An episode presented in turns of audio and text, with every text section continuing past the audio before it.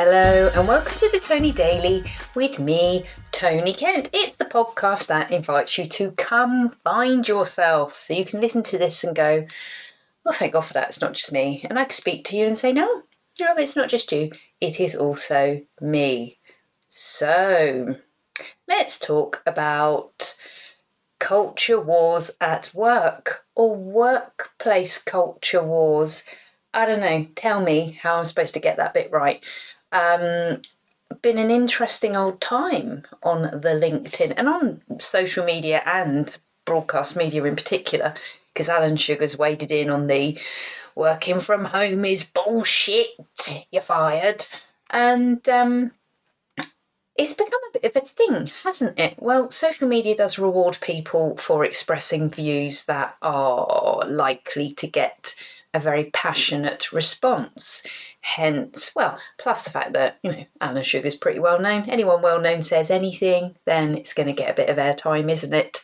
So, um, the way that you have to compete with this in the game that is social media is to say something that's going to provoke a big old response.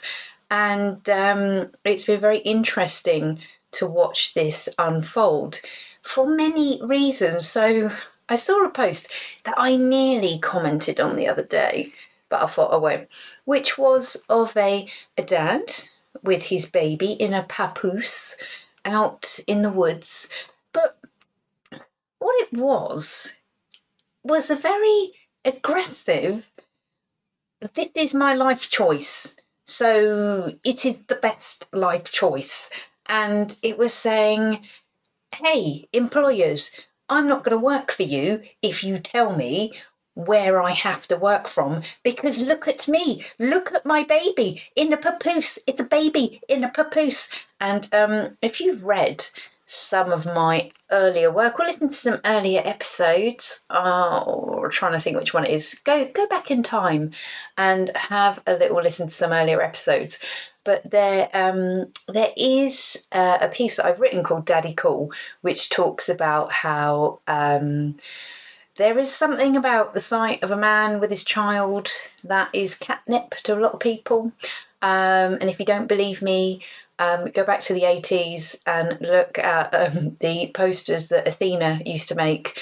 Um, and one of their biggest selling ones was of a very muscular, topless man cradling a little baby and it was looking him in the eyes. And every girl that I know bought a copy of that, either as a card, a postcard, a full poster, as I think I did, or even on a t shirt. Um, so there is a thing about men with their babies, and this was ticking all the boxes.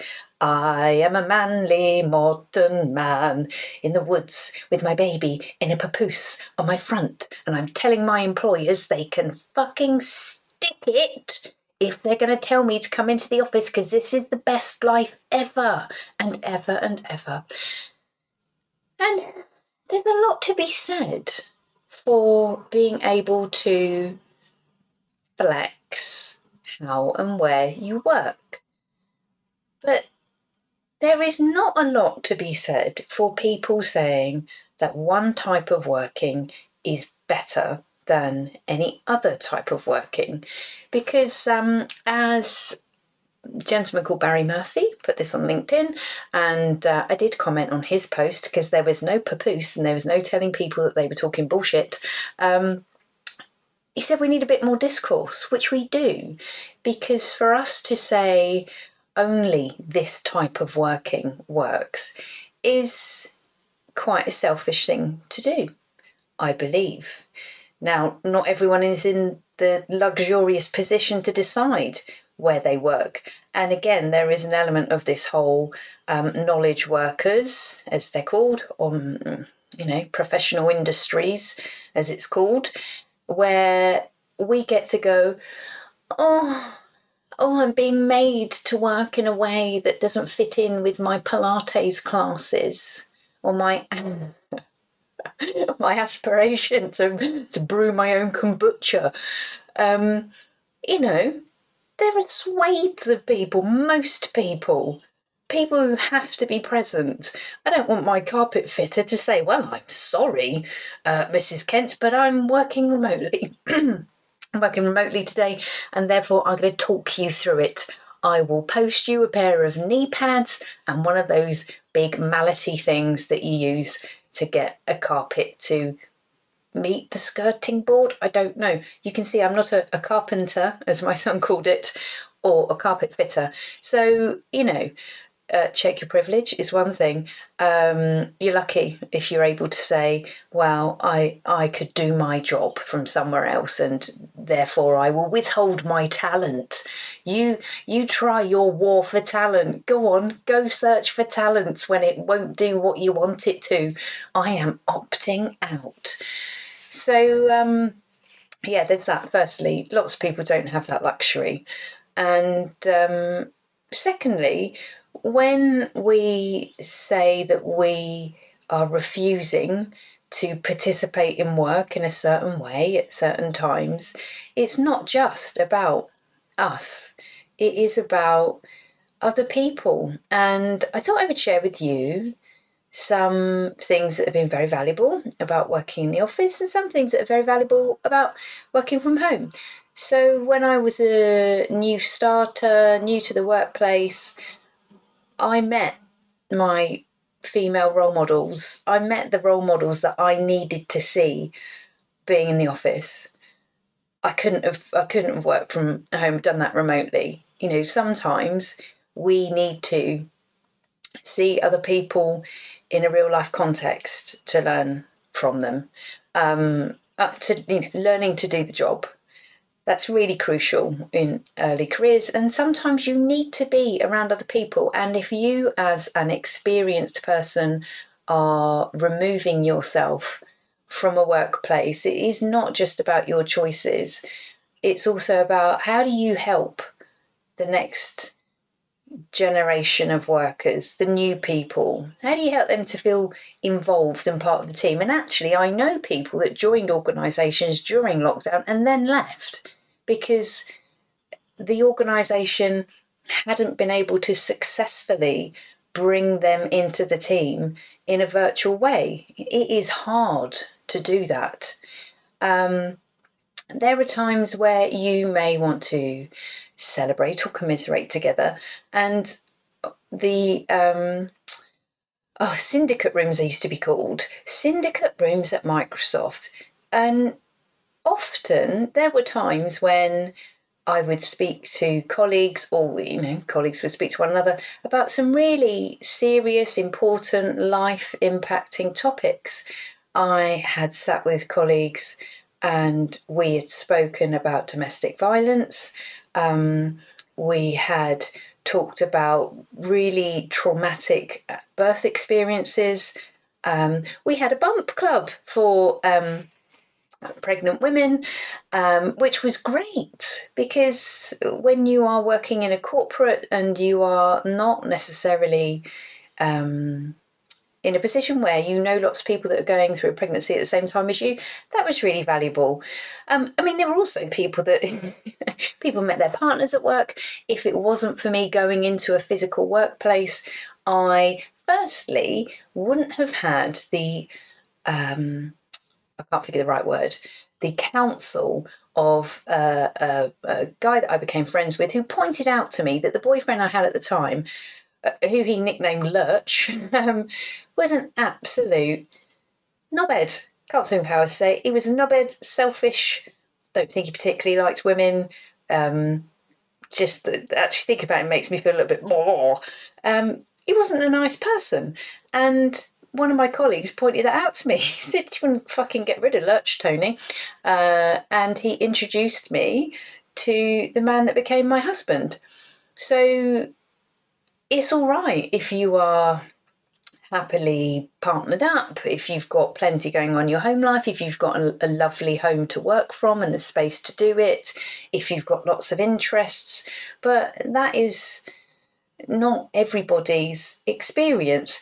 I mean, I also saw senior leaders who were quite happy to go take their pick of new people coming in. You know, there were bosses that everyone said were a bit handy. Um, there were bosses that um, uh, were despicable um, and used bullying tactics and were terrible to work for. But it was very valuable to be able to um, find a colleague that you could commiserate with, and they go, "Yeah, they are an arsehole, don't worry about." It. Community, it helps people to learn, it gives people confidence, it offers people role models, and it gives you the opportunity to come together and work in a way that you, you just can't replicate uh, in an online way. That said, working remotely is a great thing lots of times, and I've worked from home for over 10 years now. My husband works for a corporate and he's worked from home for over 10 years now. And I think some people forget that working from home is not a new thing. Mass working from home? Yes. Um, and so it means that there are times when you can see more of your children if that's what you want to do. Um, you can avoid a stressful, expensive, unpleasant commute. Um, you can, um, well, the carpenter, carpet fitter, he came today. I was able to um, be around for that and fit my work around it. Um, I get a better night's sleep. Um, I can uh, deliver to audiences around the world. So that's been an amazing thing to do. You can communicate quickly, effectively, um, collaboratively with people who are all over the place. I think I did one performance where we had people from something like 12 countries.